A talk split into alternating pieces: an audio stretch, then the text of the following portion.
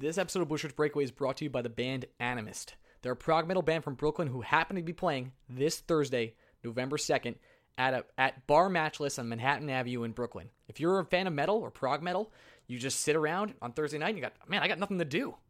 Well, go ahead and see, go out there. Go see Animist in, in at bar at Bar Matchless. Listen, I'm gonna put the description for Animist in the description of the podcast. From there, you go ahead and check out Animist. If you don't want to even click that link, I'm going to do you one better. At the end of this podcast, after the, the harmonica outro that we for some reason do every week, I'm going to put a minute of Animist. You can listen to some prog guitars and some some metal screams and see if you're into it. And if you are, check them out. Say hello. Tell them Blue Shirts Breakaway sent you. We're friends with them. And you go ahead and check out Bar Matchless this November 2nd at Matchless Bar Matchless. Sorry about that in Brooklyn. Uh, other than that, enjoy, guys. Let's start the show.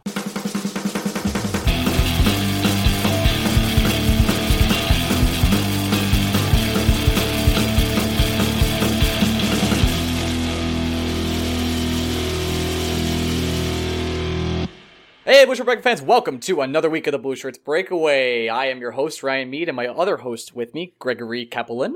Gregory, boohoo, Is how happy Halloween, say hello.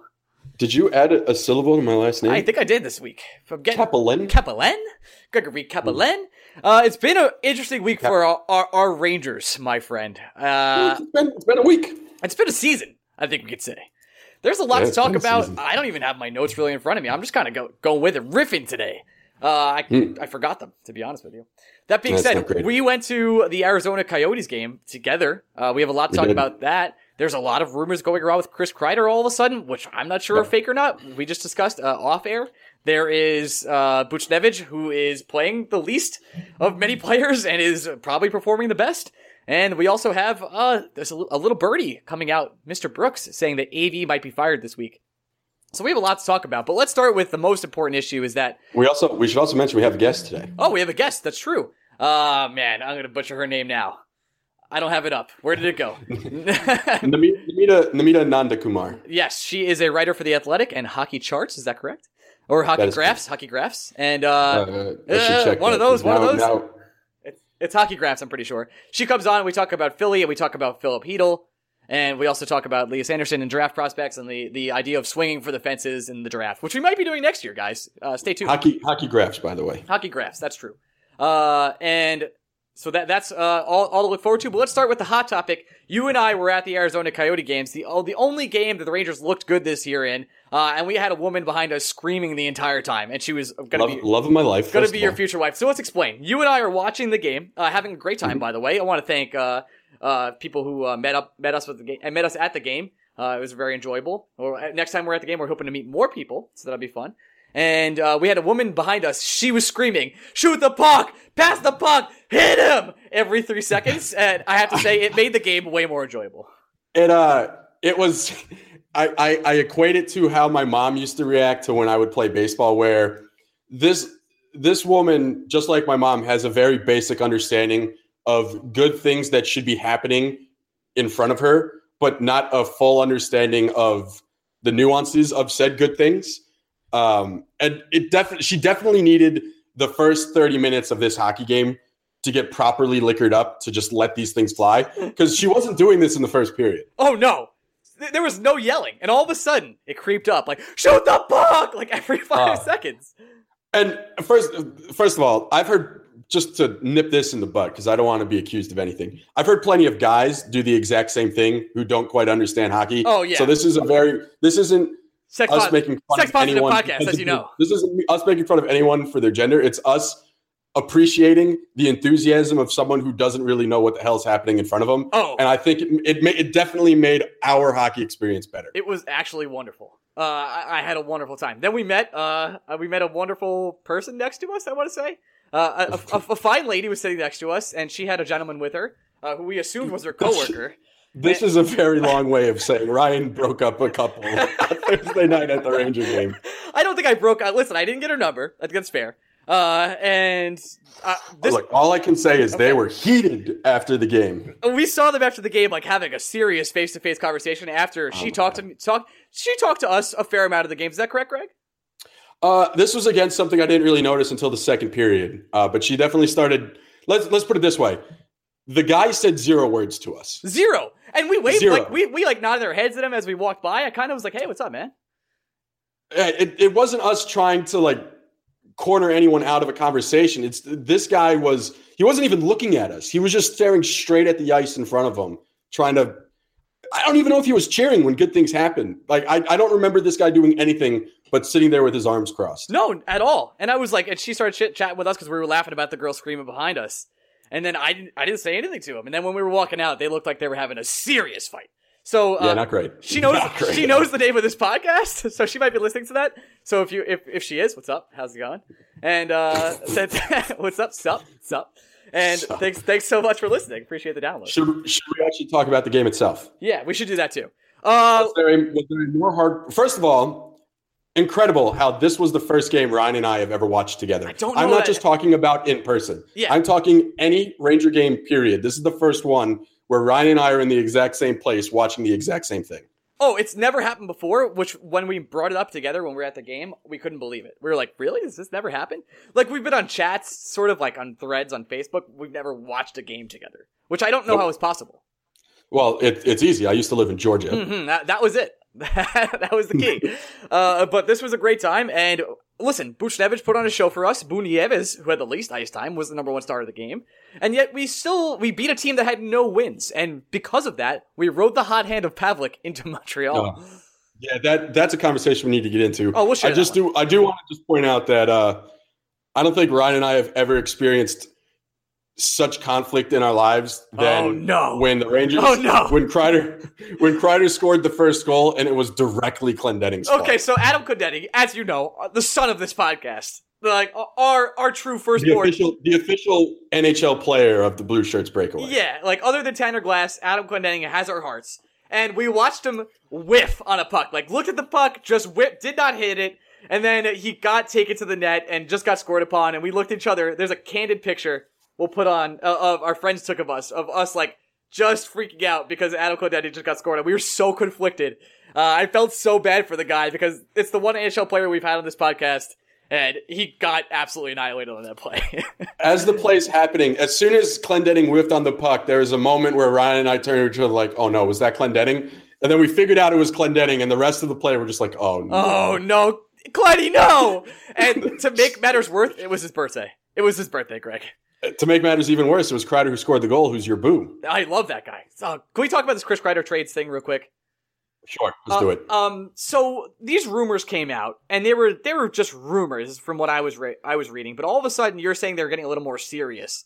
Um, Uh, I would say they're getting more serious in this sense. Um, Elliot Friedman is the one who I wouldn't say he's calling it a rumor. He basically mentioned the name Chris Kreider and mentioned the name Edmonton Oilers and mentioned that there could be a match there. I wouldn't say he expects this to happen. I wouldn't say he's saying it's going to happen. It was more of Friedman connecting some dots. And when Friedman connects dots, it's almost like when Woj connects some dots in the NBA or Ken Rosenthal connects some dots in baseball. You you take it a little more seriously when it comes from a guy like Friedman, just like you would take it a little more seriously when it comes from a guy like Bob McKenzie.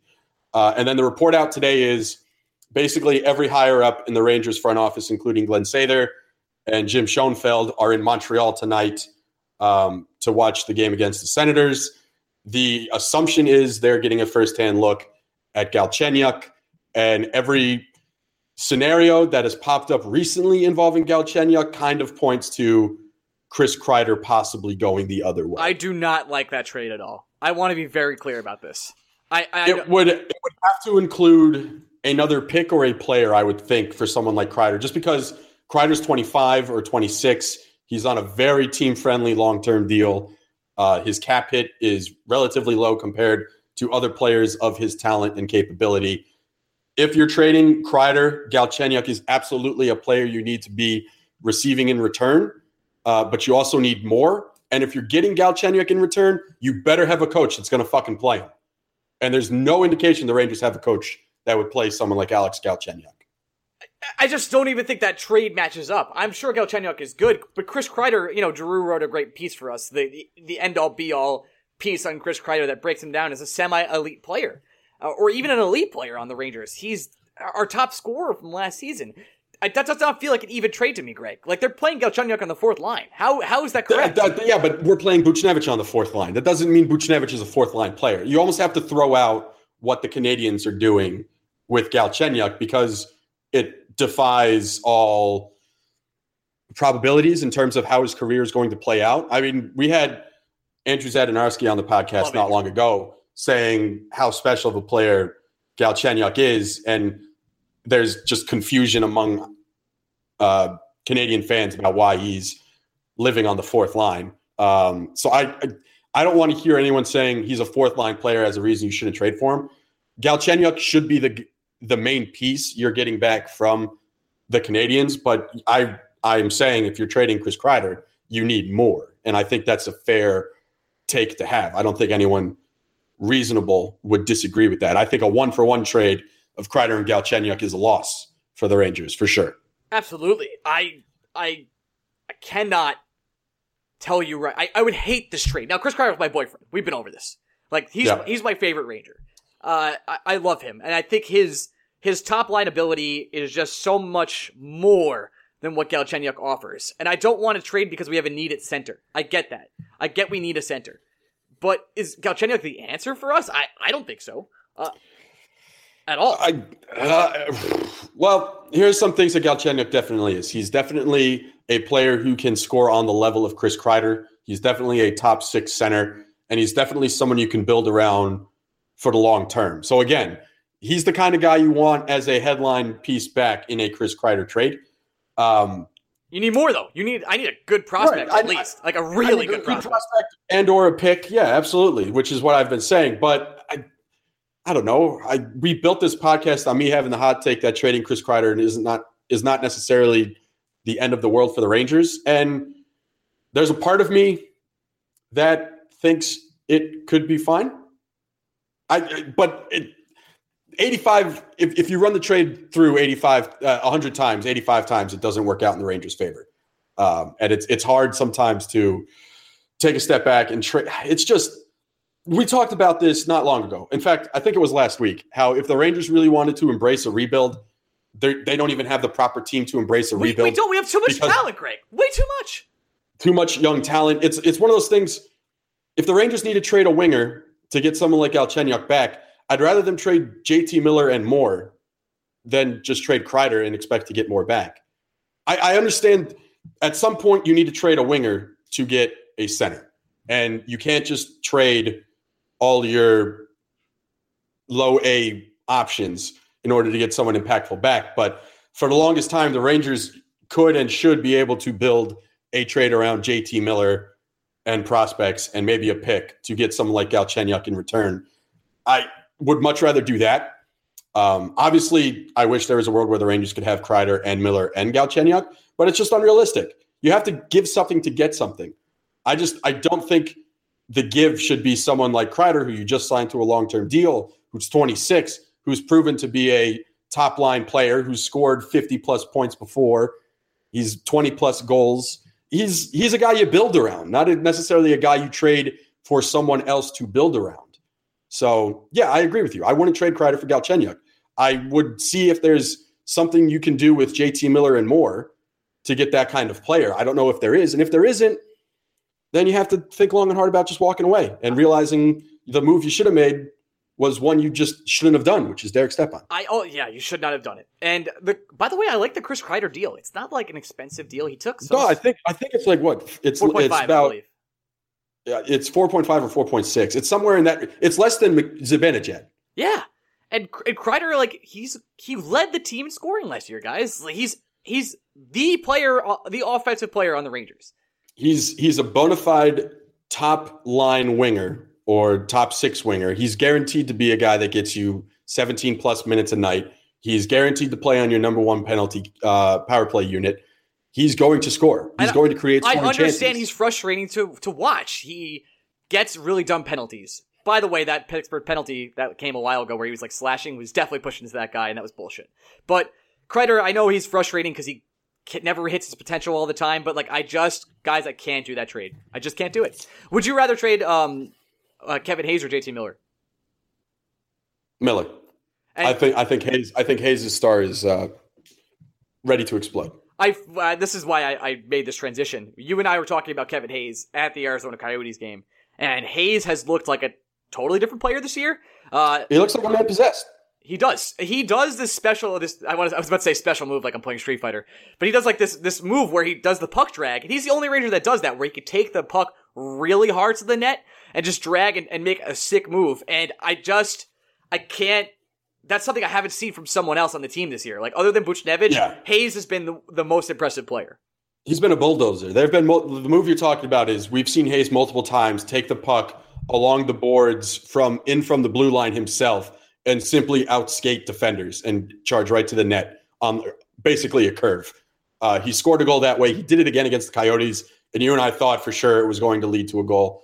Um, he's he's been unreal, and it makes you think what Kevin Hayes could do if you put Pavel Buchnevich next to him.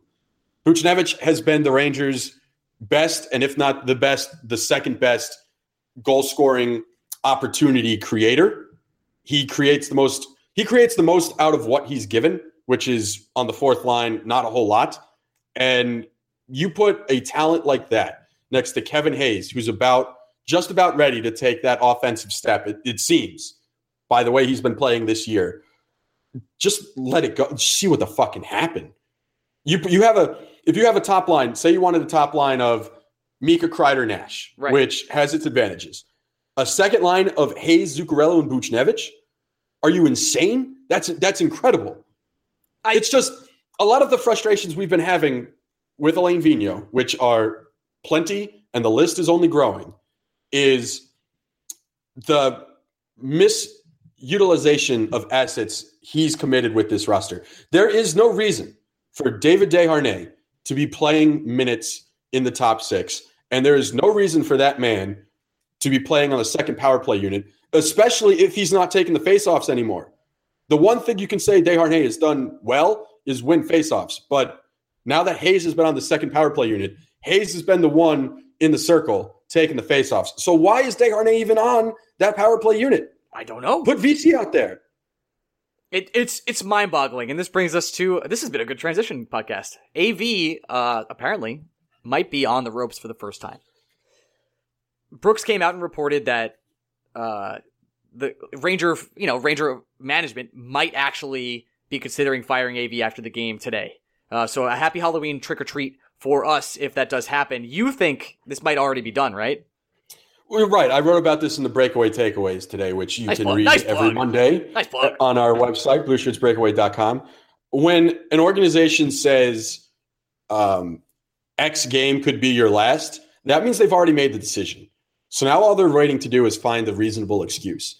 So even if the Rangers beat the uh, Golden Knights on Tuesday and AV keeps his job for another day, there will be another game this year where the Rangers decide that's it. Oh, and, It- and Greg, I have a you- hot take. Yeah. It'll be Thursday when we lose seven nothing to the Lightning. I, I, I have no guarantee of saying we're going to win on Tuesday. So I don't. This team's bad, and the things that could improve this team aren't being done, such as the defensive pairings, such as Buchnevich in a top six role, such as Kevin Hayes as your bona fide number two center playing alongside Zuccarello and Buchnevich, such as David Desharnais being taken off the power play unit, such as I could. The list is long, is basically what I'm saying.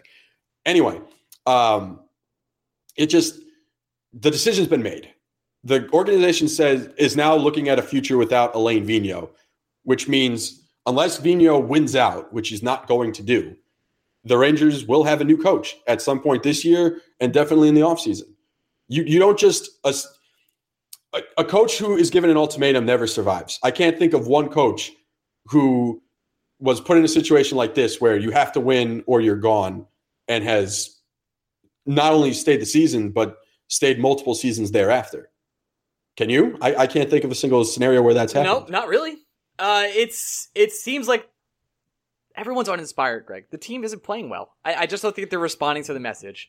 And I, I know that's such bullshit analyst. I know what I sound like when I say that, but it just does look like that. It it, it looks like no one is hearing it. I, I it's it's hard. Slow starts to games for teams, which is what's plagued the Rangers this season more than anything else.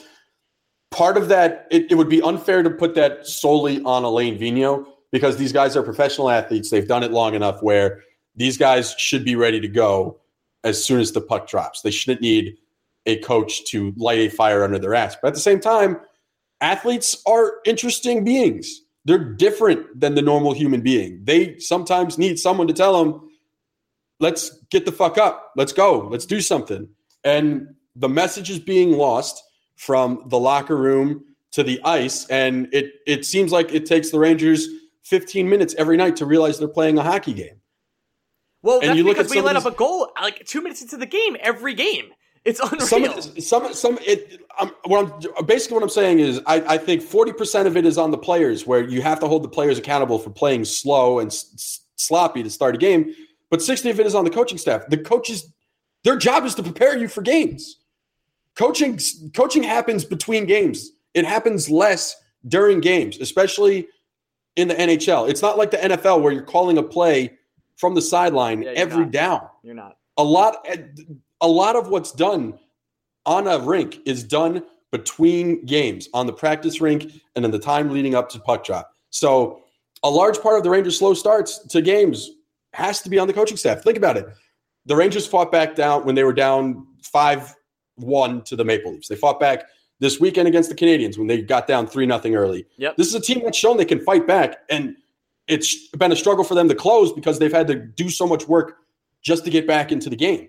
And at some point, you have to change something. If you're not going to change the players, you got to change the coach. Well, you know, speaking of changing something, you know, when you, you have the hot hand of Pavlik against a team that hasn't won a game, you got to start him twice. Stupid. Unbelievably How stupid. dumb can you be? Like, do you want to get fired? You have a legendary goaltender. Yes, I know he's out of his prime at this point. Yes, Hank is aging, and it, and it is sad to watch as a Ranger fan. It, it just is natural. It, the time has come. The King's window is is waning or sort of over at this point. But can he still win you a game single handedly?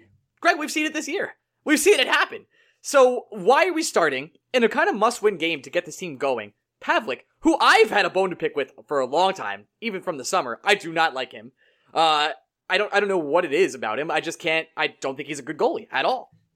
And when, sorry, Greg, and, and, no, no, no, finish, finish your point. And, yeah, and, yeah. and the fact that when you're starting Pavlik, instead of putting in your, your Hall of Fame goaltender, in a must-win game to get this team back on track. Are you kidding? What is wrong with you? Pavlik looked fine Thursday night against the equivalency of an AHL team. Outside of the Coyotes' top line, there's just not a whole lot there. The top line is great. Stepan Domi and Clayton Keller, who's Clayton Keller is gonna just walk away with the Calder this year. I think he's been phenomenal. He's been um, really but good. there are other lines. we we obviously love Anthony Duclair. But outside of him, there's just not a whole lot going on on the rest of those nine forward lines. And defensively, there's even more questions to ask the Coyotes. So Pavlik looked good against the team he honestly should look better against. To say that he's the hot hand because he beat a team dearth of talent is ridiculous. Hank probably could have had a shutout in that game. The goals that Pavlik let up, not exactly the most no. difficult saves he could have made. No. The, the fact that you're going to look to that performance and be like, that's our guy. It, it, I, it's the fact that this hot hand mentality, sometimes it makes sense. You almost have to throw everything a goaltender does against the Coyotes out the window. Don't even consider it a game. It, if Pavlik, it, it's you don't get anything from that game. The only thing you can get from that game is if Pavlik looks bad. There is no way you can look good during a Coyote game. It's like they're just not talented enough. What? What is a hot hand? The ropes. When you're when you're there's a team that hasn't won a game, you're like, well, we beat the game. The team that has no wins. Oh, let's ride the hot one. Like what? The hot one? You're just beat the thing team that, with no The wins. thing that makes you question the decision even more is Hank's best game this year was against the fucking Canadiens. Oh my god! Also, the that, one time that, the Rangers have posted their shit out this year was when the Rangers beat the Canadiens two nothing. And also, it's like a semi quote unquote rivalry. It was like one of the best series I've ever watched last season when we had 201 hits in one game. Let the guy play against Carey Price. He's a competitive guy. He definitely wants to play against Carey Price, which, by the way, that contract is looking awful right now. And uh, and Carey Price and him ha- obviously have a rivalry of some sorts. Let the guy play. He's competitive. There's there is there's no there's way no defensible reason for starting Pavlik this weekend against the Canadiens. None. Zero, zero, Greg. And the guy, by the way, I just want to say this: Henrik. There's no reports of him being hurt, so nothing came out saying he was injured in any single way. AV came out and said, you know, he's fine. We're just going with the hot hand. and he's ready to play against the Knights. So that was AV's decision. Yeah, and we shouldn't only let AV off the hook. The amount of beat, again, going back to this fucking thing with the beat writers. Brooksy was out there saying it himself, like, well, Pavelec should probably start over Hank. What the fuck is your problem, guy? Just retire. Unbelievable. I just, people who think that Lundqvist shouldn't have played this weekend against the Canadiens. I can't help you. I can't talk hockey with you. If you really think Pavlik was the goaltender the Rangers needed to play this weekend because, quote unquote, he's riding the hot hand, we cannot have a meaningful conversation about the same sport because we're not watching the same thing. No, we're not. And you could make this conversation, by the way. This conversation could have happened the last two two years when Raanta was playing out of his goddamn mind, and when Cam Talbot was playing out of their minds, and Hank was either hurt or needed rest. You could make a logical conversation to me why you should have played the backup goalie instead of the legendary Henrik Lundqvist. This situation, Pavlik beat the Coyotes. The Coyotes, who have no wins. I'm getting amped up. it it makes it makes no sense. It it made no sense when the, when it was announced. It makes no sense now. And honestly, the result of the game is what I would have expected for the decision that they made. I would not have expected to beat the Canadiens in Montreal with Andre Pavelec in goal. As well, and again, I am not a Pavelec hater. I, I thought I the signing is fine nope. because again, I feel like goal, backup goaltenders are a dime. Well, don't ask the uh, Penguins this, but backup goaltenders in my mind are a dime a dozen. You can all, it's the easiest position in hockey to replace if your guy is struggling. So I was fine when Pavlik came in, but that doesn't mean I would have defended starting him in a game where it felt like the Rangers desperately needed a win when Henrik Lundqvist was healthy. And you know, the thing that really confuses me is AV had this easy excuse he could have used. He could have been like, look, Hank's knee's still bothering him. We need to give him an extra day. Everyone would have been like, fine, then this is what we have to do. And the conversation could have then shifted to, is Pavelec the right backup for the Rangers or something like that? It was AV going out of his way to say Hank is healthy. He's just not playing well. That I think really dug the knife in deeper for me. If Hank's hurt, just say he's fucking hurt. It's the easiest excuse there is. It's not even an excuse. It's just like, I mean, it could be an excuse because you can just you can mask bad play under an injury. And if you say Hank's a little nicked up, we want to give him a full week off before we come back on Tuesday. I think every fan would be like, all right, that, that makes perfect sense. You're right. Start Pavlik. We'll see what we can do with what we got. It was the fact that he went out of his way to say, this is the guy I want in goal because I feel like when given a choice between Andre Pavlik and Henrik Lundqvist, it's Pavlik that gives us the best chance to win. That is the dumbest fucking sentence I've ever uttered in my entire life. Period. It's I can't talk about this anymore, Greg. Do you want to go to our interview? well, let's see. What we haven't, I guess. Oh, let's do our. I mean, our let's. I, I, just got. I just blacked out. So let's go into our national holidays real quick. Or do you want to talk about something else we haven't touched on? I was just saying. I. I, I mean, we've we've said it once. There there still remains zero reason why Pavel Buchnevich is playing on the fourth line. I yeah, free Buch, please. God damn it. He's so talented. This team is gonna is is having a losing season anyway. I know it's early, guys. I'm aware. Play the young guys. I need to see these guys develop. I just need like Buchnevich is just we watched him on the ice. Greg, we, we talked about this on another podcast over the weekend. Uh, that yep. is uh, around the boards are for David. Nice plug there. Um, and Buchnevich, you asked me in the car. I was I was in Philly and I, I was calling in for this podcast. And you asked me, Ryan, what do you think the ice time for Buchnevich was at the game we went? And I hadn't looked at the box score. Bad hosting by my my point. And I said he was probably top five, and you said he was second lowest, but he was the uh-huh. most noticeable player on the ice. I have since I have since retracted him being second lowest, but players that had more ice time than Pavel Buchnevich, who you and I felt like we saw the most on the ice, just because his play was so noticeable. He played less than David Desharnais. He played less than Michael Grabner. Played less than JT Miller. Less than Jesper Fast. Uh, more than Chris Kreider, only because Kreider had the fighting major and racked up seven penalty minutes in the game. Um, Buchnevich only saw 14 minutes and 27 seconds of ice time against the Coyotes, and it was a surprise to me that he wasn't the number one star with, at the end of the game. The kid, I get why it was Boo, but yeah. in my mind, it should have been Buchnevich. Um, the kid's a fucking stud, Greg. He's a stud. Hayes, Hayes, is, as great as Hayes has been, he's a better player if he's playing with Pavel Buchnevich, and as great as Buchnevich has been, He's a better player if you're giving him more fucking ice time with players that can capitalize on his talent. God damn it. Um, let's national holidays. Here's our upcoming schedule. Uh, today, the 31st. Happy Halloween, everyone. The Golden Knights. is Carve a Pumpkin Day. Carve a Pumpkin Day is dumb as hell. Why? Carve a Pumpkin Day should be two weeks before the Golden Knights game. What are you doing, national holidays? Sorry, I'm super amped up right now. Uh, and then November 2nd, this Thursday, we're going to Tampa for National Men Make Dinner Day. And guys out there, treat your ladies to dinner. Don't watch this game. Go ahead because we're going to get slaughtered. It's going to be 7 nothing by the second period, and AV is going to get fired that day. I'm calling that right now. Saturday is November 4th. We're going to Florida because we're in Tampa anyway, playing the Panthers, and it's National Skeptics Day. I'm skeptical this team is going to be good this year, and please follow along. It's going to be a wild ride. There you go. That's been my national holiday segment. Yep, we are. Uh, we're now very much at a point in this NHL season where I go into every Ranger game expecting them to lose. It's sad. It's really sad. I don't want to feel that way. I miss the way I felt the last four years. Uh, it's, yep. it, it's been not fun, but we'll. You know what, Greg? We're gonna be here every week, no matter what happens. We're here for yeah. you. Yeah, yeah. So we got that going for us. We're your therapy. Nice. Stick, stick with us. We have a great interview, uh, with Namita Nandinakumar. I nailed it, and uh, we're gonna go to that right now. So let's transition over. Transition. We welcome on our first guest, our only guest for today. Uh, she is a writer for Hockey Charts and the Athletic Philly. It's Namita Nandakumar. Did I get that right?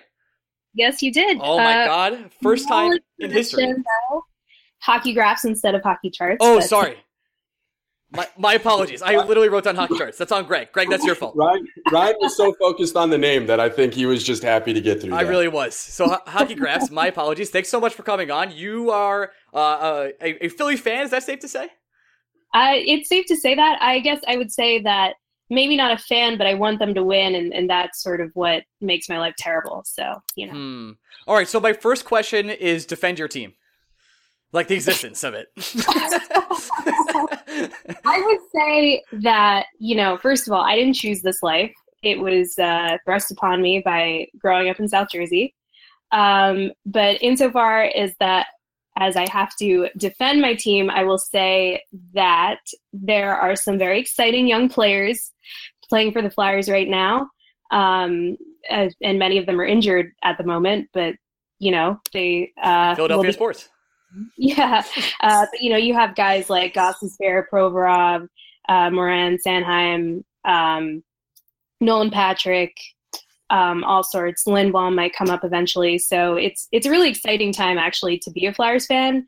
Um, but then you know, Ghost just got injured, and Morin's also injured, so it's kind of a mess a little bit. But um, the the fundamental aspect of it, like I, I just think um, you know this year and in the next couple years, it's definitely going to be a different kind of Flyers team than maybe you're used to seeing, um, with the exception of like guys like Giroux and Simmonds and stuff uh, definitely still uh, being big contributors. Hopefully, definitely hate Wayne what? Simmonds. But before, yeah. Uh, yeah, we'll get into that. But before we move on to some some great questions, I do want to ask you: How has Nolan Patrick looked this year?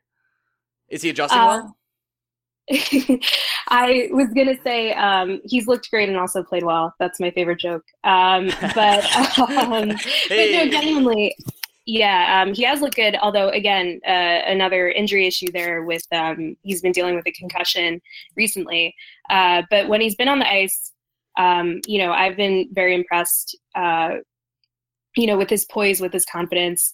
Um, I, you know, it, it's one of those things where like anything he does for us is just sort of completely unbelievably amazing, given that like we never expected to even have him at all. Uh, yeah. Yeah, you guys almost made the playoffs. Congratulations. you know, it's like this time last year um, when I was like, sort of i mean i always assume that basically the flyers will uh, get the second wild card or like just miss it so in my mind i'm always like we're gonna pick like 15 um, and then so you know i look at the the kind of uh, first round picks who are projected to go in that like mid round range and i'm looking at guys like yamamoto and suzuki and i'm like all right like that that's what i'm hoping for and then it's like you get to the draft lottery and it's like, no, we have the second overall pick. I, I mean, I, I lost my mind. It was like insane. It was amazing. I was so happy. Um, and, and you know, I think, uh, I think he's living up to it as long as he can stay healthy, which was always the concern about Nolan Patrick. And and unfortunately, you know, this one isn't even like you can say that it's uh, sort of quote unquote his fault because really he just got hit hard and uh, he's dealing with those uh, concussion issues that happen all too often nowadays. But uh, you know, hope for the best with that. We traded a number one seed for the seventh pick, and that's going really well for our team. So we're we're really having a great time. Everything's been awesome. well, yeah, your your team's been doing great in a number of ways. I think recently. Oh yeah, uh, me if I'm wrong. number one in like turnovers and exciting losses, and uh, it's been a, it's been just a fantastic season so far. They wouldn't change a thing about it. um, I mean, I'm going to circle back to the draft point because I want to get back to you, but obviously, people who listen to us are very familiar with how Ryan and I feel about the Flyers. How is what what is the what is the casual Flyer fan slash I'm not really a fan, but this team makes me miserable opinion of the Rangers? How does it work the other way for you? Um, well, you know, I think there's a general dislike there, obviously, um, but but you know, in my mind, it, it, doesn't even remotely compare to teams like you know the Penguins, for example. Um, this season, you know i think it's it's a sense of relief almost because like you go into every season recently and you're, you're sort of like okay the met a metro is going to be like a bloodbath basically. And then so it's kind of a relief that like okay every single team isn't good this year. Um the rangers at least are sucking a little bit. So i well, think you take that back. it's a lot um but uh but yeah i think that's the general thing. I actually checked and, and we're not uh playing each other till uh january i believe. So so maybe you guys have time to get back on your feet before the uh yeah maybe we'll have a new coach. That'd be fantastic. um but you brought up you brought up the draft and that's kind of your expertise. Uh stuff that i've read from you in the past has been about ana- analyzing different players from different leagues either in europe or the juniors in canada. How how does that work for you? As in just to maybe focus it a little bit more, how are you able to compare a player from the Swedish Super League with someone who's having a great year in juniors? Yeah, I mean, you know, that's a really big question just for like any context in terms of draft analysis that like, you know, I don't really have even a great answer for you right now and it's something that like I'm just constantly working towards uh, because you know when i started doing draft analysis some of the really interesting projects were kind of limited to canadian juniors. Um, and, and, so they're saying okay you know within um, this context of just like canadian junior players we know that maybe like teams are kind of undervaluing just like pure point production or something like that. And like that's a really interesting um, finding but then it's like how does that um, sort of relate to what a Swedish guy or Russian guy is doing overseas. Um, and and that's something that I'm literally working towards right now. But it's always been a goal, more general goal of my draft analysis to just make sure that I'm including everyone. And you know, it sounds like silly and simplistic, but it's actually like a really hard thing to do. Um, I would say that um, sometimes even like with these types of things, it's you kind of there's a tendency to i think even go overboard to kind of mentally compensate for these types of things. Like for example like birthday effects and just thinking about ages. Um, so you're sort of like okay like if this guy has an early birthday like we really you know don't um, rate him as well at all. But i think like people are almost going in the other direction with that. And like there have been some recent examples of like early birthdays um, that have still been uh, still been pretty good players. I think Yamamoto was an example of that. Um, and same thing with like comparing um, European players um, if they're playing in, in higher level leagues like the KHL and they're like not um, scoring many points, and you're like, but maybe he's still good, and then it's like, yeah, but maybe he's not good. So it, it's it's a challenge, um, and you know we don't always have all the data that we want, um, but I think it's probably the area of analytics um, in the hockey world that has the most like room for improvement. Um, and so that's what really like drew me to it. Um, as soon as you, as soon as you said early birthday, yeah, I think every Ranger fan's brain triggers and immediately thinks of Filip Chytil. Craig, uh, I know you were doing a little extra work on Chytil today. How does how does that early birthday factor come into mind for you? Because here's a guy the Rangers take 21st overall this year, but almost it seemed like almost everyone was in agreement that if this guy was a couple weeks older and was eligible for next year's class, he's probably a top 10 pick. Yeah, I mean, so so it's a it's a pick that I'm completely fascinated with um, because you know I think you can say at this point that it looks like a good pick. You know, um, he obviously um, isn't in the NHL anymore, but um, from what I have heard, he's doing pretty well in Hartford. Correct? Mm-hmm, that is correct. He's lighting it up. yeah, he's got about he's averaging about a point a game. He's had like two three point games as well. Yeah. So so in that context, it, it looks great, and and so you know you can say that the the birthday effect um, combined with you know just being European, um, he fell uh, to the Rangers, you know, at twenty first, right? Uh, but but what it intrigues me though is just like I think um, he was rated much lower by most you know publications uh, beforehand. I think um, it's a little bit of an off the board pick in some sense. Um, and, and, so you kind of wonder, like, would he have been around later on? Because uh, that's actually the um, one of my first projects was about that idea of like, if a pick is around is going to be around later on, you kind of want to wait to get him, but how much can you wait, etc. Um, and so that that was really what fascinated me um, about this one. But you know, at the end of the day, um, it you can say like what ifs and like what if they could have waited, you know, till the second round or something like that. But um, at the end of the day, obviously a, good prospect in the hand is, you know, worth two theoretical ones. So, um, so yeah, I actually, um, what I was looking up about uh, Chytil was um, the probability that he would uh, play his first NHL game, like when he did, which is basically the first game, right? Mm-hmm, yep. Um, and it's it, it was incredibly low. Um, uh, and you know, I should contextualize this by saying that I've been trying to like measure development timelines uh, more recently. Presented some work uh, on that um, at the uh, RIT Hockey Analytics Conference, and um, you know, one of the nice things is I can come up with these sort of development curves uh, for every prospect. Um, and I looked at the curve that was projected for him, and it was only, I think, uh, like a 7% chance that he would play um, his first NHL game, you know, in his first basically opportunity to do so.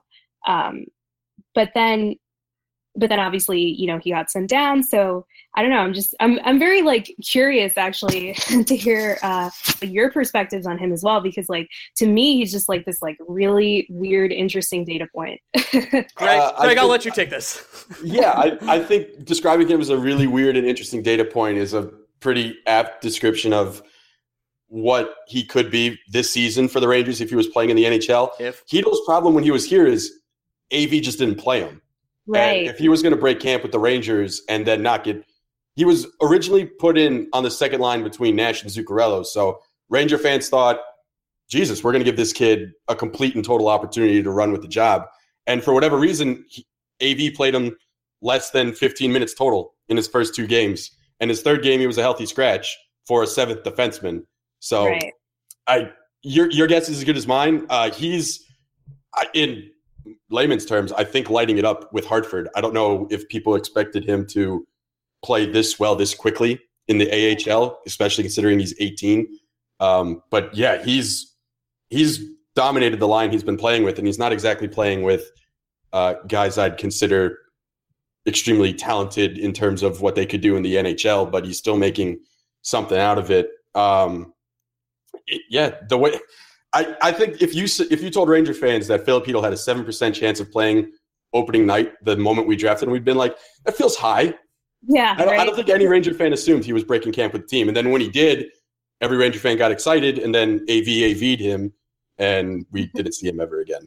Yeah, um, I, it just like in a very general sense, like just you know going on Corsica and, and looking up some season stats for you guys. I'm just so confused by everything you know like yeah, i too. didn't expect when i looked up like the the d pairings for the answer to be like we don't know what the d pairings are and i was like okay oh oh are you saying it, it's too obvious to run mcdonagh and shattenkirk together and let everything else figure itself out you know being being the very um you know uninitiated like flyer centric you know hockey analyst that I am, mm-hmm. I just assumed that when you guys got Kevin Shattenkirk, you would maybe put him with uh, McDonagh.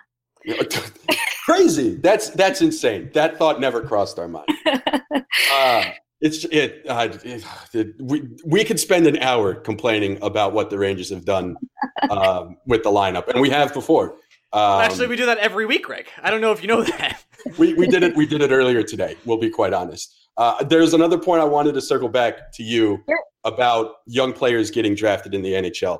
It seems like for whatever reason, younger players in the draft for hockey are devalued because of their age. Whereas you look at if a player is coming out of college in the NCAA for basketball and he's got a late birthday, so he enters the draft in June still as an 18 year old, but has a year of college basketball under his belt, teams value that more.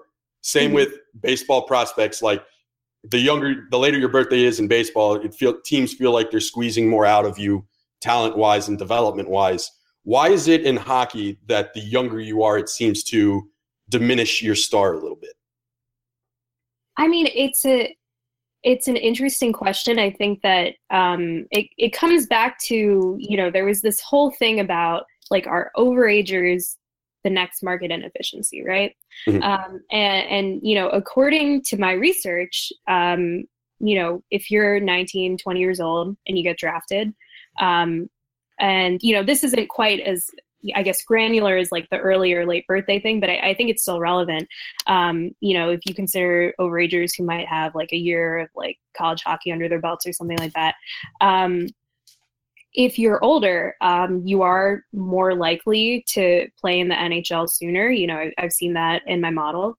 Um, but then, then the next question is like, is that really valuable? Um, and it, and the answer is not just saying yes, it is, because um, there is, I think, some evidence to suggest that you know while they might be making it and playing, um, the the quality of those minutes that they're playing uh, may not be as you know helpful to their team as their kind of 18 year old counterparts right so right. i think um and i think that comes back to like a really fundamental idea and something that i advocate for a lot in terms of analytics with the draft is that we have to move away from the really easy um i guess response variables or, or the things that we're trying to predict and optimize. Um, and so if you're trying to predict and optimize something like, you know, NHL games played, because that's really easy to measure and it's really easy to see, um, then you might start advocating for drafting players who are you know maybe not so skilled but capable of, of giving you fourth line minutes and capable of of racking up a ton of games right?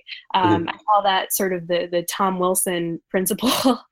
Um, and you know to to the point that like i, I don't want my team and, and you probably don't want your team um, drafting a bunch of uh, tom wilsons like it's important to move beyond that benchmark and try to see like okay how can we actually optimize player quality and how can we think about drafting as a way to draft you know really valuable players to our team um, then you start to understand that the answers to the questions like, oh, are overagers the new market inefficiency is really probably, you know, not quite. So maybe some of it is uh, compared to other GMs in other sports, maybe hockey general managers are just more afraid of swinging and missing. Like if they see a player and they know this guy will play in the NHL, that has more inherent value to them than taking a chance on maybe a European prospect who has a very high ceiling, but could also crash and burn. Absolutely, and and I don't know if maybe they're they're more risk averse, but they certainly are risk averse, right? Um, and you know, it's all about like the way that they're evaluated too, right? Like if we're looking at just their track record of drafting, which people do very often, and, and you see a guy who's drafted a lot of players, who's played a lot of NHL games, you're like, okay, that looks great.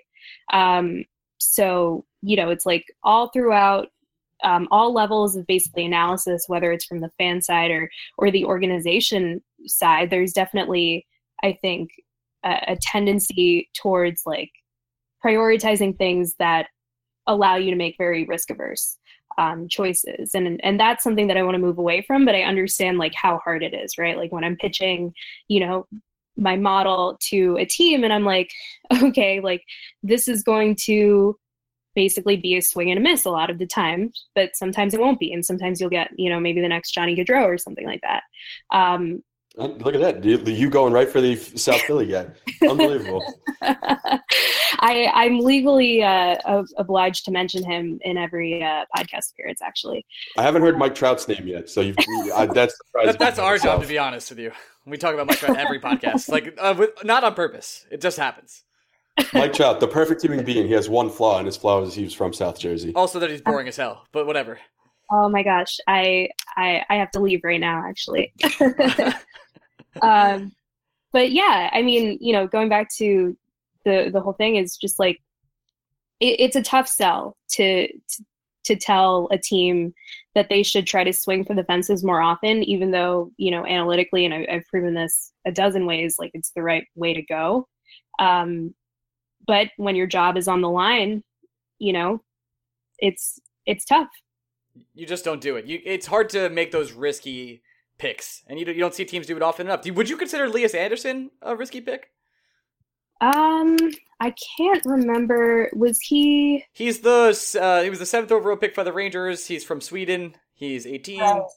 He went right yeah. after Cody Glass, which I'm assuming yeah. was one of the picks that uh, the Rangers would have liked to had.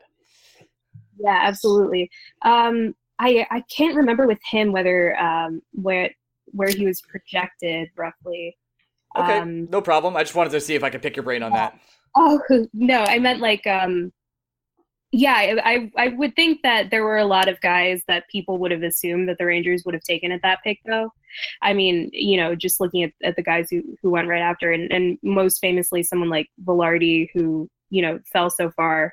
Um, so but but I'm always a fan of I don't know, I think that overall, um, European guys have been you know, there's some evidence to suggest that they've been kind of underdrafted to a certain extent. So, like, if I'm, you know, this is like a heuristic, but like if I'm not sure about a pick, but I see that, you know, he's European and, and maybe underscouted a little bit, like that definitely lends itself to me being like, okay, this could turn out better um, than it you is, might expect.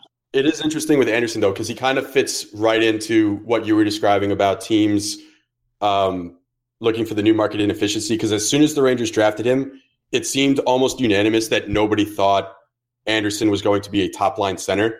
But almost everyone was like, one, if the Rangers needed him to play right now, he probably could. And two, he seems like he'll be at worst the third line center. And it almost was mm-hmm. like the Rangers front office valued the fact that this guy looks like he's going to be able to play in the NHL sooner rather than later, than possibly going for someone with a higher ceiling, like you mentioned, Vilardi. Yeah, I mean, I see that he's 19 right now, so you know that's another kind of makes you sort of question um, kind of the whether they were really swinging for the fences there, right? Um, but um, yeah, I, honestly, like I totally as soon as they drafted like uh, Chytil, I was like, this is the thing that I care about that the Rangers did this round. So I that's totally fine. It's he's obviously the higher ceiling guy. Uh, yeah. He could be a franchise player possibly. Um, but you know, like you said, he's a very interesting data point, and we'll see what happens with him. Yeah, but I mean, you know, with with the seventh overall pick, I definitely think that there were kind of more interesting options out there. Um, you know, not having like personally seen Andersson to a great degree, but I just think like more so like different directions that they could have gone in. Like, I mean, and, and maybe this is a product of like me constantly seeing Leafs fans on my timeline that they can't shut up about, like Liljegren, for example, right? So, I was like, just about to ask, is that the guy that we're going to regret not taking? I, I mean, there's a lot of hype surrounding him. Um, it, it's definitely the type of pick that I would sort of, in a in a very broad sense, advocate for, um, just because you know, w- when you see a guy who everyone is talking about, um, and then you know, for one reason or another, whether it's like injury or like mono or or whatever it is, um, they stop talking about him as much. It's like his skill didn't disappear out of nowhere, right? No. Um, you know that that was the the point that I made with Nolan Patrick um, is that he was injured um, last year, and then he went from being the unanimous first overall pick to being like first or second. And it's like, you know, he didn't get worse at hockey. Um, there was some sort of setback. And so, to the extent that you think that it's a setback that can be, you can move beyond, you know, with injury and illness, that is, you know, usually hopefully the case. Um, that's the kind of sort of quote unquote inefficiency that you want to uh, take advantage of and and see other people pass him by and and scoop him up. But uh, I feel like that happens in every sport. Like something little is wrong with a guy, and he falls. Like I, I this is a terrible example. But like Paul Pierce, like 20 years ago, like they were like, oh, he has like questionable stuff, and then he was like, he fell to nine. And people, this happens every time in all sports. People have like these little, like they're sick a little bit, or like they were at an injury, and these guys just fall. Uh, Lucas Giolito's another one in baseball. He fell like to 21st. Um, and he just had he had a surgery the year before, and that's why these guys that were star prospects their whole lives, the year before the draft, they get hurt, and then you get the advanced value from that. Oh, Ryan, if Yeah, I've said absolutely. it once, I've said it a hundred times. Just be careful who you make out with when you're about to get drafted in the NHL. Yeah. Your body is, is, is, is worth a lot of money. Please be careful. That's all I'm saying. um, I just want to share something that I think might make you guys uh, feel a little bit better. Um, the Flyers are currently losing to the Coyotes. oh, oh no, that's great because I bet on the Flyers tonight. So that that doesn't make me feel better at all. Actually, thank you for that. Yeah, no, uh, that yeah, great, awesome. Fucking hate the Flyers. Only confirm. they wanted to piss you off in, in whatever way they could. They so- do that in every possible Okay. way, every single day. Unbelievable. Greg's life. I see the orange and I get triggered. Like other people have other things in their life that triggers them. As soon as I see a Flyers jersey, like something happens to my body where it's just like the eye starts twitching, things start happening. I don't. I, I just have to like shut down. So, so are away. there teams that you hate more though? No. I'm- I'm- no Flyers. I. I- It's funny because as a Ranger fan, we should almost hate the Islanders more we because they're right should. there. they're, But- they're so irrelevant. Right. Yeah. they're like our maybe younger brother, so they don't they don't bother me as much. Um, the Canadiens annoy me, but I wouldn't say they I hate them. I don't hate the Cavs. Uh, I don't hate the Habs. The, the Flyers the Flyers are the clear number one. The, for me, it's the for me it's the Penguins, but I love Phil Kessel so much. It's really tough. I like. yeah, I was gonna say like you know uh, for Flyers fans, I, I would say that the Rangers don't occupy that same like headspace for us because just like the Penguins occupy 99% of our like hating capacity at, at least for me personally. Um, so uh, that that's pretty funny to me, but uh, It, it could very easily just be a, a Philly bias I have because my number one, I ride or die with the Mets and the Phillies. Uh, goes, goes way back with Jimmy Rollins, Chase Utley, Ryan Howard. So I think I've hated the Phillies so much in my life, it's just bled over into other things. But oh the- yeah, I I don't. yeah. The, the Eagles don't bother me. The 76ers don't bother me. But the the Phillies and the Flyers, I like. They're, they're things that I just I can't. You're the even, I don't first Philly say. fan that's ever been on this podcast. We're 102 episodes deep, and you, you're the first one. So congratulations. yeah, you guys are putting me through the ringer, but no, it's totally understandable. Um, and I think in, in sort of a, a broader sense, like across all sports, that kind of like New York Philly rivalry is definitely, definitely there, definitely important. I think it's I think it's underrated. I think everyone thinks New York Boston, but I think New York Philly is a, just a deep seated hate. Yeah. Well, so for me, it's like you know the Giants. I can't stand them. So um, across all sports, there is definitely It's because the Giants are so boring. They're the worst. Do, do you want do you want a trick that'll piss off Giant fan friends in your life? Absolutely. Um, any anytime that someone brings up the Giants this year, it's easy because they they're so terrible. But anytime someone brings up the Giants and Eli Manning, just look them dead in the eye and say the Giants would have won more Super Bowls with Philip Rivers. And it's it's it's a hot take, and it works. It works. it, it triggers every Giant fan I know, and it's yeah, it's my go-to. As soon as a Giant fan starts pissing me off, I'll be like, you know, they'd be better with Philip Rivers. And if you really think about it, it's kind of true. Um, all right, well, I, we've taken up a lot of your time, and I appreciate you coming on. But we're gonna get to some nonsense before the podcast. We kind of warned you about some Philly stuff. I've been spending a lot of time in Philly wi- uh, recently, so I have to ask the question that everyone wants to know: Pats or Geno's? I always just say Wawa. Um, like I, I told you before, like I don't have the time to go down to Pat's or Geno's um, and sort of uh, taste test every variant, although they're both very good.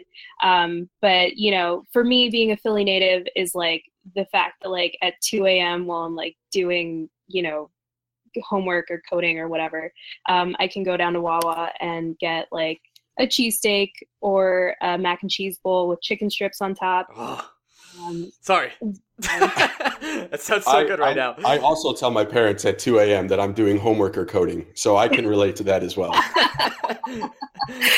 um, I mean, it, it, it's more true than you might expect recently, just because I've, I've been doing all these draft projects. But uh, but definitely, what uh, for whatever reason that you might be up at 2 a.m. Um, I'm just such a such a proponent of Wawa, and I'm actually very uh, very sad that I won't be able to go to Wawa very often next year because I will be living in the New York area. Welcome to New York. It's been waiting for you. All right. Um, you have bodegas then. You'll like those. And oh yeah. they're everywhere. You can't you can't escape them. And then uh, I do have to ask, since you're an analytics person, uh, what what candy is on the rise right now in the spirit of Halloween? What candy's coming up the charts? Candy. Oh my gosh. Or what what's what's what's rank what's the top of your prospect board on candy? Well, so you know what? I oftentimes I go to uh, Milky Way and Three Musketeers. Three Musketeers underrated, I believe. I was just gonna say that I love Three Musketeers bars. I think that you know they have a, a simple quality to them that I think people underrate, but they're always delicious. They're not too heavy. They always hit the spot. So you know my my top prospect, Three Musketeers. You know I, I think of him think of him as like just like very very good uh, defensive centers who can also put up points. You know, we talked we talked about uh, prospects falling in the draft due to illnesses, and I think Three Musketeers falls in the candy rankings because of bad marketing. Three Musketeers needs to change its actual name. I feel like if Three Musketeers was labeled as Great Candy Bar, it just skyrockets up. Like, to- like Top Line Center is a great name for a candy bar. Let's just do it. Switch it up, Three Musketeers. I'm just calling them out. That's all. I have I have a hot take on Three Musketeer bars. you you hate it. Go ahead. let me let me let me quickly say that I love Three Musketeer bars, wow. so this comes from a place of love. okay. Okay. Um, however, unlike other candies, I feel like Three Musketeer bars make me thirstier than other candies. Interesting. Like I feel like when I'm eating a Three Musketeer bar, I need a beverage near me. Whereas if I'm eating a Kit Kat bar, I'm good. I'm okay. I can do whatever I need to do. Uh, well, you see, like you need you need like a glass of water after Three Musketeers. That's where you're going. Or like, so if you have the the king size bar, right? I judge everything on the king size bar scale. Um, it's the KBS C S Oh, okay. KBSS the KBSS. whatever it's called. Uh, KSBS. That's it. The KSBS. When I'm eating a king size uh, Three Musketeer bar, I feel like I get to about the 75 percent mark. I need a drink. Okay, that's Whereas fair. if I'm eating, That's if you're fair. eating a king size Milky Way or a Twix, I can get through the whole thing. I'm good. I think I feel the same way with king size Snickers. Like a- after like three bites of the king size Snickers, I'm like, I need at least a glass of milk, or I'm gonna die here. It's, it's I'll just choke up. All right, uh, and then we have to ask you this kind of question we ask everyone, even though we've kind of been slacking on this recently. Um, I, I, I blame only myself. I seriously do too. I only blame Greg on anything. Uh, is a hot dog a sandwich for you? Oh my gosh. Okay. I mean, do we have another hour to discuss this? The No. good news, we have all night. Um, I say no. Mm, classic Philly, classic Philly fan response. So it's fine. Clap it, Team Ryan. Thank you so much. um, and I, I do have some thoughts on this. Um, I think that, you know, when you're answering this question, you have to do it from a very kind of applied and practical mentality. So if I ask I love someone, this. I love this. I ask someone, hey, go get me a sandwich. Yes. and they come back with a hot dog, I'm gonna be like, "That's I didn't ask you to get me a hot dog." yes, yes, yes, yes, yes. But under under We've broken this circumstance are you- down on the podcast. This is exact same logic. I fucking. love However, this. I, I counter every time someone brings this up. I counter with, "Why would you ever just ask for a generic sandwich? Like they could bring you back anything. They could bring you back cheese between two slices of bread and be like, sandwich." yeah, that counts. I, I, I, I just, I just. This sounds like to me. This sounds like you would draft a um, twenty-year-old defensive prospect who played his overage season in the juniors instead of taking a chance on something like Filip Chytil and saying a hot dog is a sandwich. This That's all I'm saying. An incredible food-related, hockey-related podcast so far. uh, Liz- yeah, well, I I, I stand by it. I think uh, for all intents and purposes, a hot dog is not a sandwich. Namita, my that, favorite Philly every, person of all time. Yeah, every, everyone everyone's allowed to be wrong every now and then. So you take a swing at a miss. Namita, uh, you said we play each other again in January. Would you be happy to come back on and talk shit to each other at that point in time? Absolutely. That's great. Thanks for coming on so much. Uh, it's been a wonderful time and uh, teaching me about stuff I don't know anything about, including prospects. All right, sounds good. Hopefully that guys that uh, distracted you guys from the reality of nope. the rain. nope, still very sad. Uh, somehow this conversation just made me hate AV more. Uh, that's every conversation. Namita, before you go, let's plug your Twitter.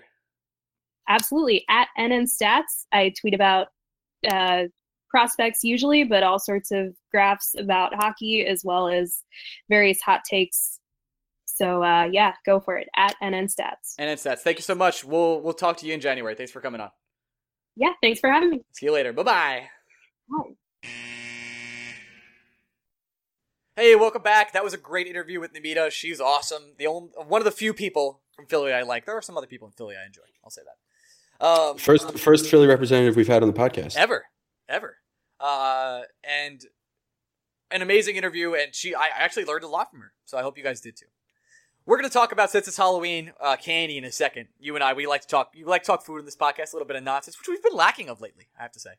Um, but uh, before we do that, I do. I know you haven't watched this. The World Series has been phenomenal.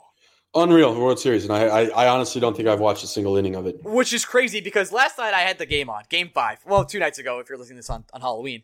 Uh, I was sitting in my bed, very very tired, and I was like, "This game is pretty good." Clayton Kershaw is pitching. It's four nothing by the Dodgers, and I'm like, man, this game's over. I'm like considering turning it off and going to bed. I was like, Clayton Kershaw's pitching, whatever. All of a sudden, the Astros come back and tie it, and then I'm I'm strapped in for the ride of my life. The Greg, the balls are juiced. That's what I'm gonna say right now. They're definitely juiced.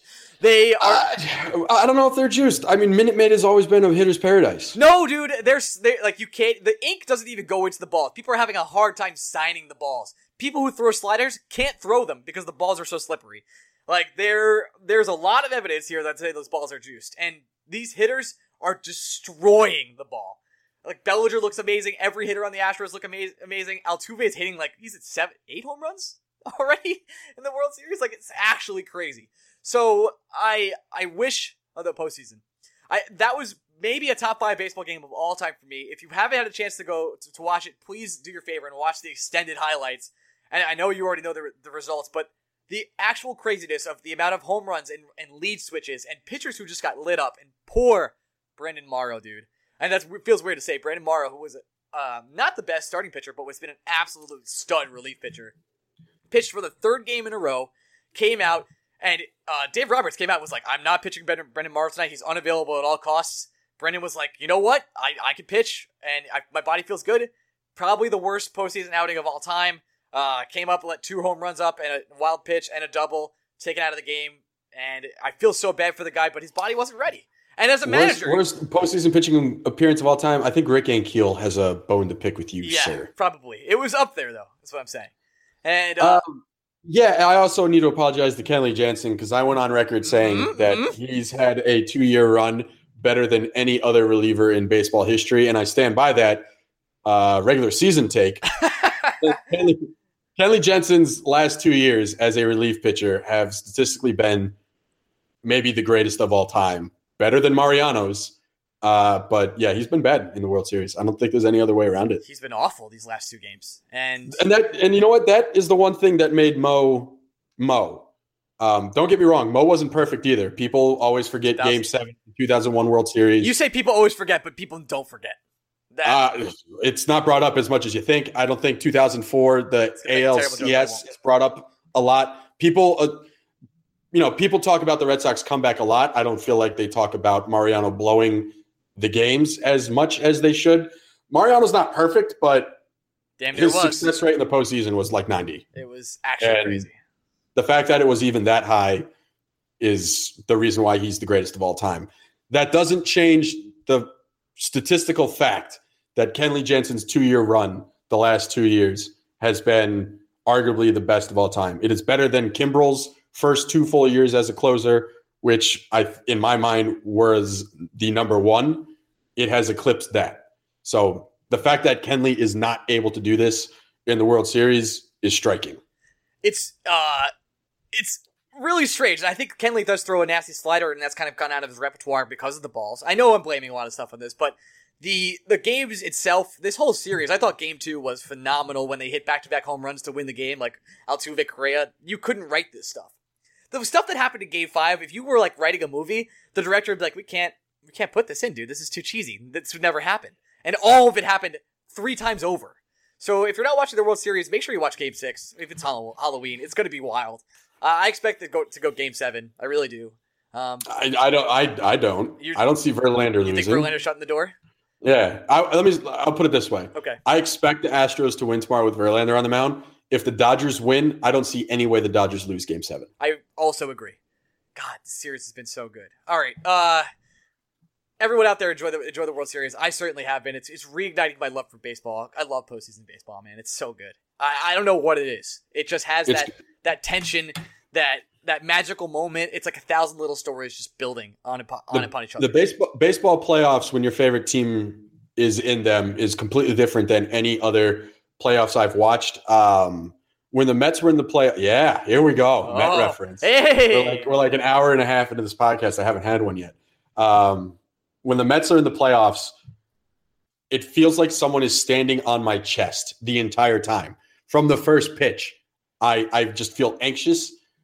Whereas when the Rangers are playing hockey, the only times I feel anxious in the playoffs is when they're on the penalty kill, and then it feels like. But the same thing can be said in the regular season. Anytime the Rangers are on the penalty kill, it's like my body instinctively thinks they're going to give up a goal in with baseball from the first pitch onward that's how i feel at all times just because it, it i anything can happen on any pitch there's no predictability in baseball so it's just a different stress that doesn't exist in any other sport with with basketball with hockey with football there's enough variables and I wouldn't say downtime, but there are certain things you know are going to happen before usually a big scoring play happens. Like there's buildup to it. Mhm. In baseball, the buildup is literally the next pitch. It's instant. Oh man, it's been so good. As a fan, like I, I don't I, I would love either team to win. I actually like both teams a lot. Both teams are really fun. I love Altuve, I love Correa, I love Bellinger. I'm not a big Kershaw guy, but I respect him. As soon as as soon as the Dodgers left Granderson off the World Series roster, I wanted Beltran to get his ring, and I still want Beltran to get his ring. Okay. Uh, and of course, anything to keep Chase Utley from having happiness in his life is a okay in my book. Yeah, I know that. Uh, let's go through. Forbes released a top 10 worst candies, most hated candy choices to give out on Halloween, and a top 10 most liked. We're going to go through them very quickly. All right, Hit me. you ready? So, top 10 least wa- more or most hated candies, least popular. Number one, almond joy. Mm, Nope. All right. So, uh, number 10 is Mary Jane's. I, don't, I didn't know what these were. They're like shitty peanut butter flavored treats. Number I don't know. Sounds, sounds like weed. Sounds like I'd have a lot of fun with it. Ah, it sounds like a good time. I'm not gonna get into that. Good and Plenty's are number nine, which are the licorice wrapped hard candies. Who gives Nope. these out? Licorice? Who gives I've that never out? never had them before. I, I like Twizzlers. Um, good and plenty's I've never even heard of. Number seven is So far, over over two on the wait. You've you've done two. How are we on number seven? oh already? Mary Jane's, Good and Plenty's, and licorice is number eight. Just licorice. is- licorice, like generic licorice, not Black licorice, Not not to, not to be confused with red Twizzlers. However, that's what it says. yeah, black licorice. I don't understand it. It's like taking something good and making it just instinctively the opposite. Don't get it. Here's a controversial one. It's seven. Smarties. Interesting. Smarties Yeah, like not a Smarties guy. It's not really a candy mind. not a Smarties, What guy, does Smarties do? but does it deserve to be like on the, the most hated list for giving Yeah, out? because what does it do? What It does actually, it do? it actually doesn't do anything. It's like it's like a it's like a stuffer. Why even eat Smarties? It doesn't really make sense because number six is Tootsie Rolls, and I'm not. yeah, no, I agree with that. I hate Tootsie Rolls. I, I agree. Uh, Tootsie Rolls is embarrassment to chocolate. flavor flavored Tootsie Rolls are actually pretty good, depending on which ones you get. But regular Tootsie Rolls, just I don't I don't get it. Uh, on, There's nothing in this world more disgusting than a Tootsie Pop. the, the lollipops with the stuff in the center. Yeah, disgusting. Uh, how many bites though? Through two, three, a two. I, never want to know because I don't want to get to the center. Uh, yeah, I, I'm not a fan either. Number five is Mary Jane's again. They call them peanut butter kisses. They're another form of Mary Jane's. It, it made the list twice. That's crazy. Wow. Uh, something someone fucked up and fucked with Forbes from Mary Jane. Poor here's, guys. here's what I think should be number one, and this number four on this list. It's Necco wafers. I feel like Necco wafers formula hasn't changed in 90 years, and it's just I've like never heard of this candy. Are you so serious? I- oh, no. they, they come in like this weird chalky paper. Uh, they're like cool. they're like a hard candy. and They're terrible. Um, No, never, never heard of them before. Here's my here's the one I have the most gripe with on this list. Number three is wax Coke bottles. I love What? the wax Coke bottles. Never heard of that either. What, Craig? All right, so there's like these wax Coke bottles they give out, and they have like a little like disgusting but kind of delicious wick, uh, liquid inside. And you like bite the top off the bottle and suck the liquid out.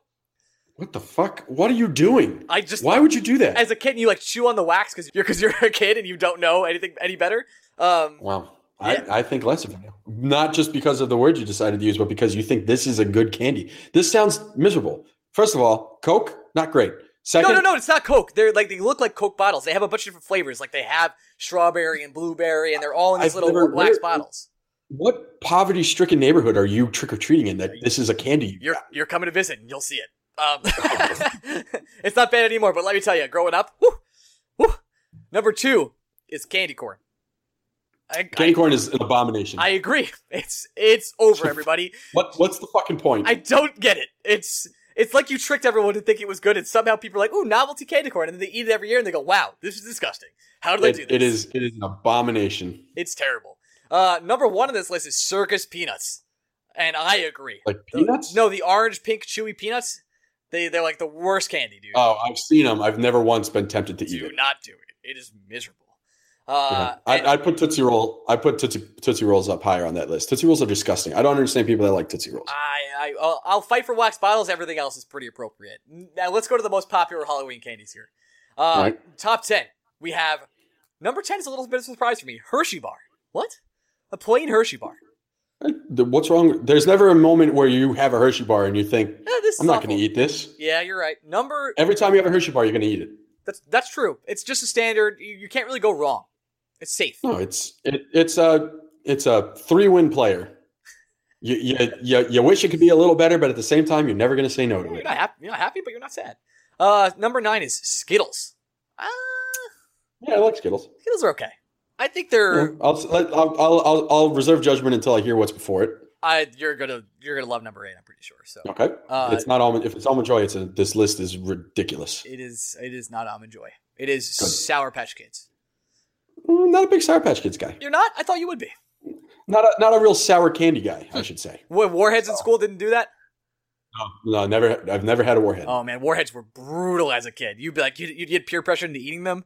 You would sit around and be like, you got to eat this Warhead, dude. You you would get peer pressure into eating them. I'm comfortable enough in my own skin to say no to people. Which is weird because I'm so comfortable in my own skin otherwise. But if someone dares me to eat something, I'll probably do it. That was like one, my one flaw. Like, you won't eat this. Yeah, I will. I, Hey, I noticed you didn't eat any food during the Ranger Coyote game. What's your problem? I didn't. I was. I ate a slice of pizza before. hmm Uh, Butterfinger is number seven. I think that's okay, but, but we've talked about Butterfinger before this podcast. I'm like, Yeah. I'm kind of hard out on Butterfinger. Not really. Yeah, I am. I'm as well. That- I, I I think our take was Reese's has perfected the peanut butter chocolate candy, so I don't need to go anywhere else. I don't need this. Number six is really weird. Nerds, dude. Nerds.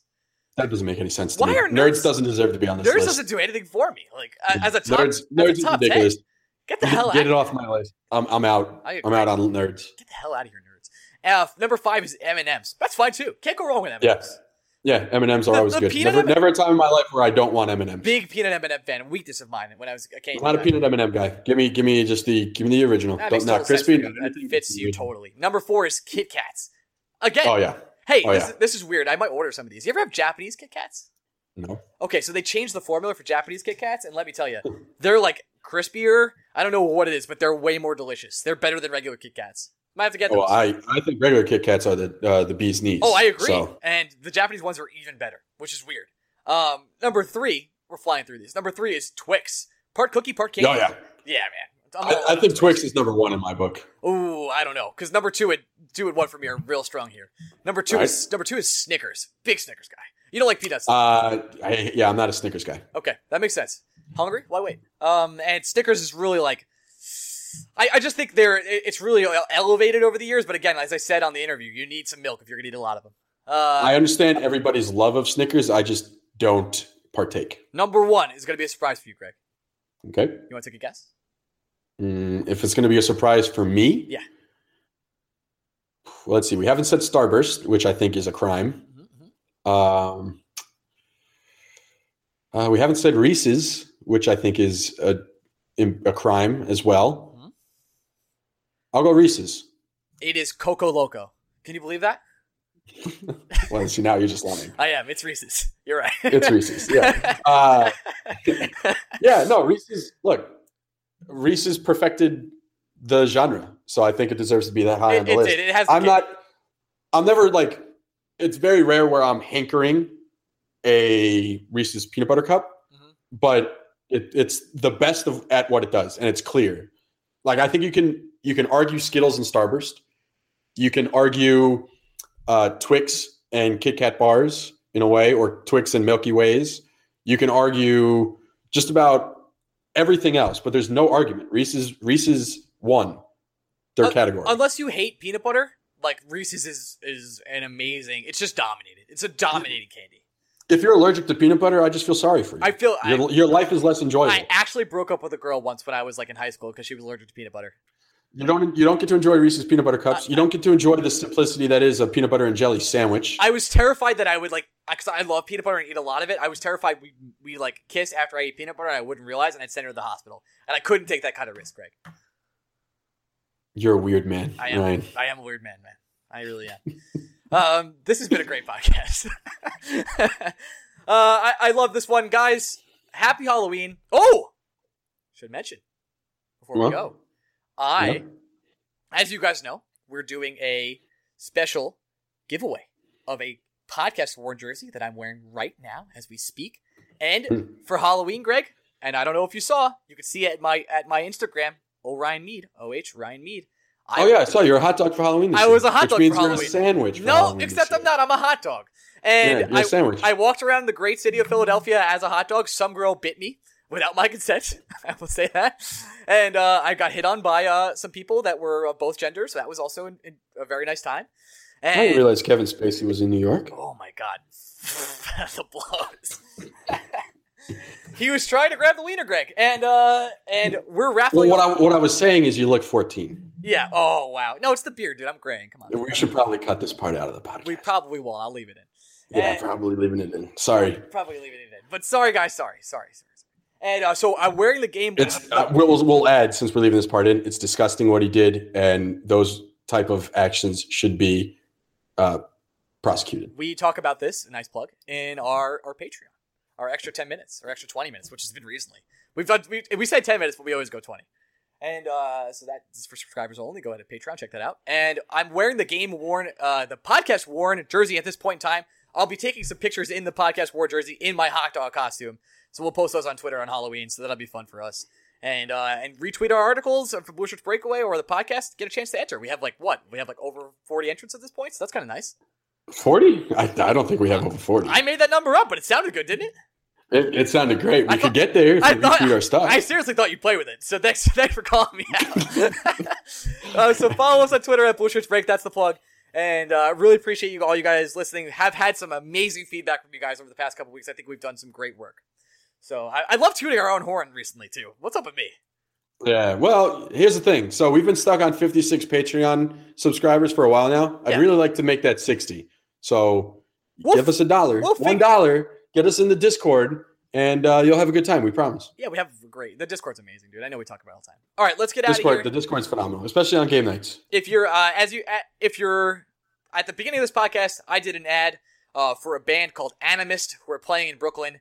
I'm going to after the accordion that we play every every week. I'm going to put a little snippet of their songs if you guys want to listen to that because I promised one of our supporters that I would do that, and he's an awesome guy. And I'm they're a prog metal band that I'm actually kind of feeling. If you're in Brooklyn, you have nothing to do Thursday night, go check them out. I, I plugged at the beginning of the podcast. Really appreciate their support. And uh, we're going to go to that now. Thanks so much for listening. Follow us at Blue Shirts Break. Love you all. Bye bye.